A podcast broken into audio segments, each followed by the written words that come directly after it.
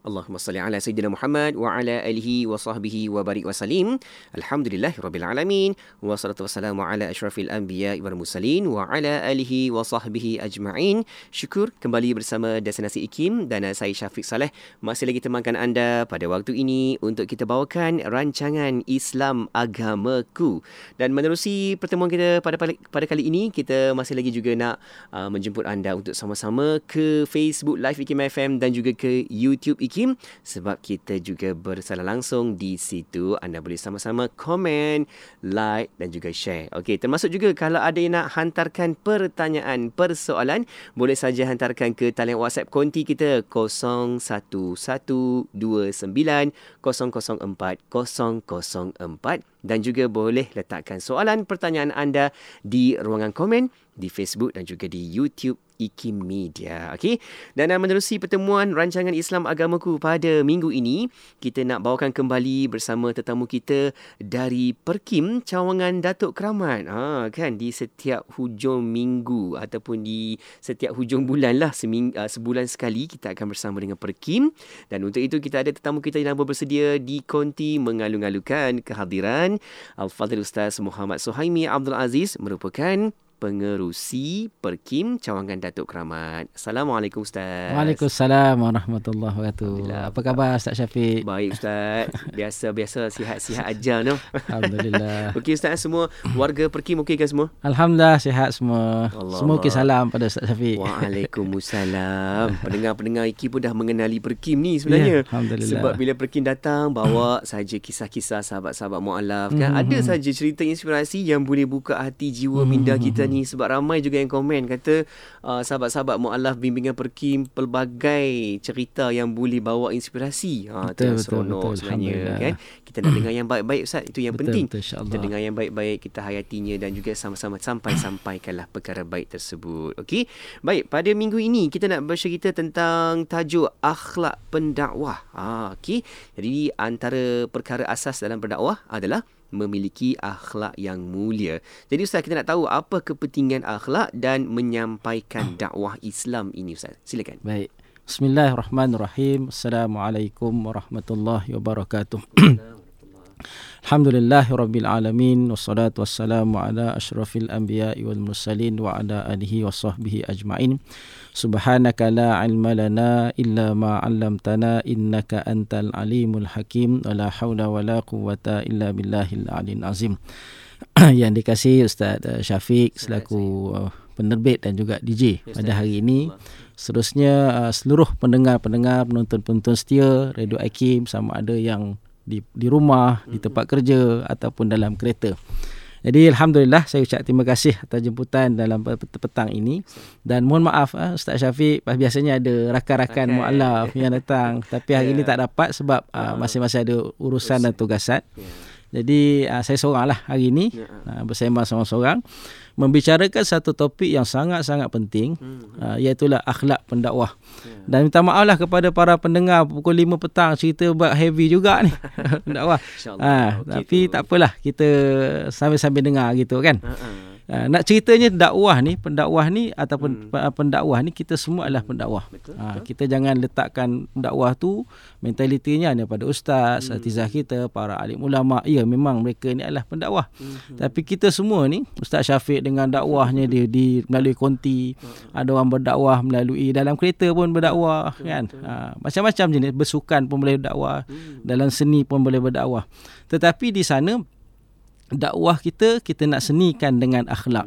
Ha, itu yang kita sulamkan. Sebab apa? Islam ni adalah produk yang paling paling kuat, paling baik ya. ha, untuk kita pasarkan kepada masyarakat. Sebenarnya uh, dan disangat dipercayai oleh orang. Hmm. Dari sudut akidah, dari sudut tauhid. Tetapi kita nak sampaikan kepada kita memerlukan satu tool, satu satu apa? Satu uh, satu platform iaitu akhlak. Ha, akhlak. Saya nak ceritanya bahawa Nabi sallallahu alaihi wasallam sebelum menjadi rasul sebelum menyampaikan uh, ajaran tauhid, hmm. akidah dan sebelum menyampaikan syariat Islam kepada masyarakat, baginda ada memiliki akhlak yang mulia. Hmm. Uh, sehingga kan digelar Al-Amin. Betul. Dan uh, apabila Nabi sallallahu alaihi wasallam menjadi rasul sekalipun ketika mana dakwah baginda Nabi SAW dari sudut tauhid akidahnya ditolak oleh musyrikin. Hmm. dan dari sudut syariat pun begitulah ditolak tak diterima. Tetapi dari sudut akhlak baginda Nabi SAW diterima orang diakui. Hmm. Abu Jahal pernah ditanya, "Kenapa kamu memusuhi uh, Muhammad sallallahu alaihi wasallam?" Abu Jahal kata, "Aku dengan dia dari sudut peribadi tak ada masalah apa. Bagiku ya. Muhammad bukan seorang pembohong. Aku hanya mendustakan apa yang dia bawa." Ha tu Abu Jahal cakap tu. Hmm. Ha, jadi maksudnya Nabi sallallahu alaihi wasallam ni diterima dari sudut akhlaknya. Hmm. Baik itu kita nak bicara pada hari ini tentang akhlak para pendakwah. Yeah. Yang kita jangan hanya tuju pada orang lain, kita tuju pada diri kita. Kita ini adalah sebagai pendakwah. Apa pentingnya akhlak itu? Ha, pertama sekali kita nak tahu bahawa akhlak ini uh, Allah yang tak Allah Taala yang perintahkan supaya kita memiliki memiliki akhlak yang baik.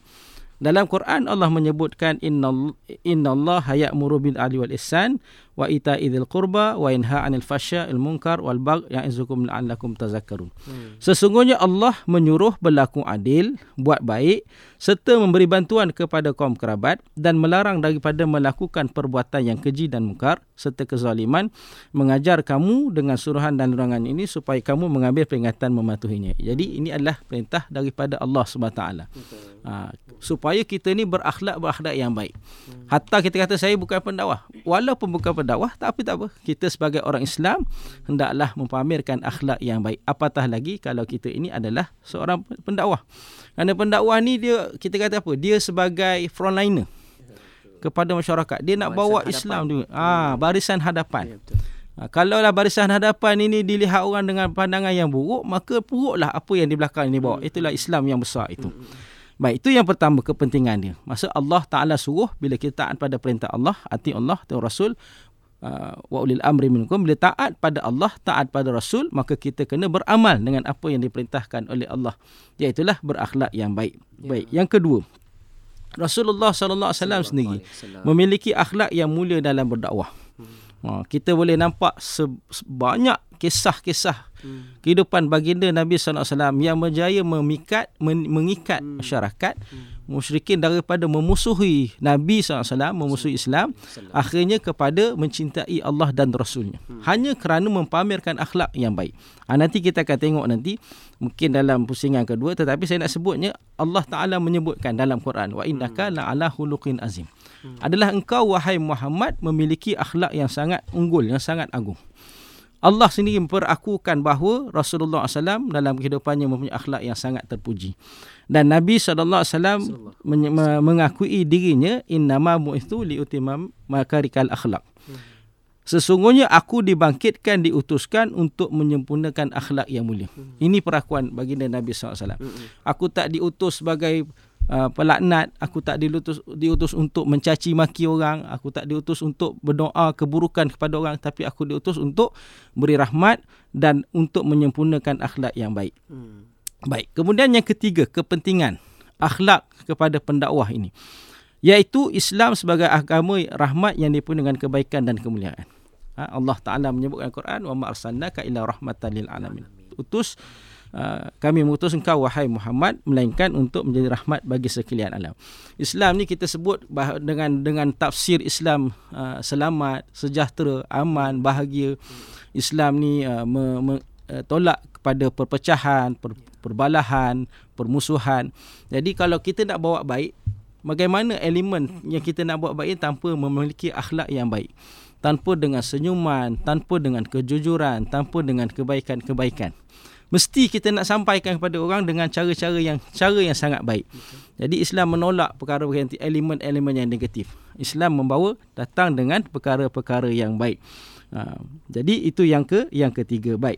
Kemudian Nabi uh, dalam hadis Nabi sallallahu alaihi wasallam menyebut la tahasadu wala tanajashu wala tabaghadu wala tadabaru. Jangan kamu hasad dengki jangan kamu naik harga barang sesuka hati. Hmm. ha, untuk untuk supaya orang tak boleh beli. Hmm. kemudian jangan kamu saling membenci.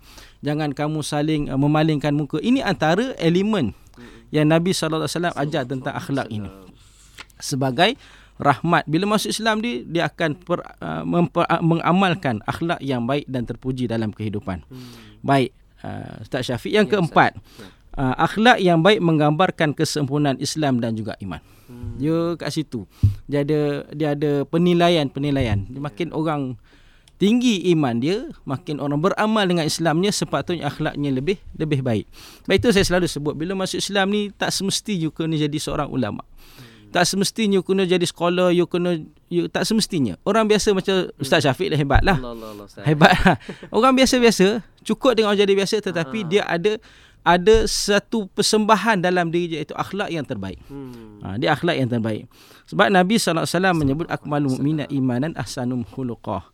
Sebaik-baik orang mukmin yang paling sempurna imannya adalah mukmin yang paling baik akhlaknya. Hmm. Ini perakuan Nabi sallallahu alaihi wasallam. Orang yang paling baik mukmin adalah orang yang paling baik akhlaknya. Jadi kita tengok kalau dia baik tu akhlak tu mana iman Islam dia baik. Okey, jadi Wallahu a'lam. Kita masuk pusingan kedua. Ya, insya-Allah ustaz eh dan di awalnya kita faham di situ bagaimana kita sendiri berperanan untuk menjadi seorang pendakwah. Dakwah ni sebenarnya kerja kita semualah kan ustaz. Betul betul. Ha, bukan hanya sekadar kita membayang kerja dakwah ni kita kena pergi rumah ke rumah ke tak semestinya betul, betul, kan. Semestinya. Pelbagai kaedah dan caranya kita boleh buat. Insya-Allah kejap lagi mungkin ustaz boleh bantu kita ustaz macam mana kita nak buat dakwah ni. kan kita boleh bantu sahabat-sahabat kita sampaikan cerita-cerita yang baik-baik pun tentang Islam ni pun satu dakwah dan bagaimana caranya kejap lagi mungkin ustaz boleh kongsikan bersama kita. Okey, jom kita nak berehat seketika kembali selepas ni dan anda jangan ke mana-mana kekal bersama IKIM Inspirasi Inforia Islami.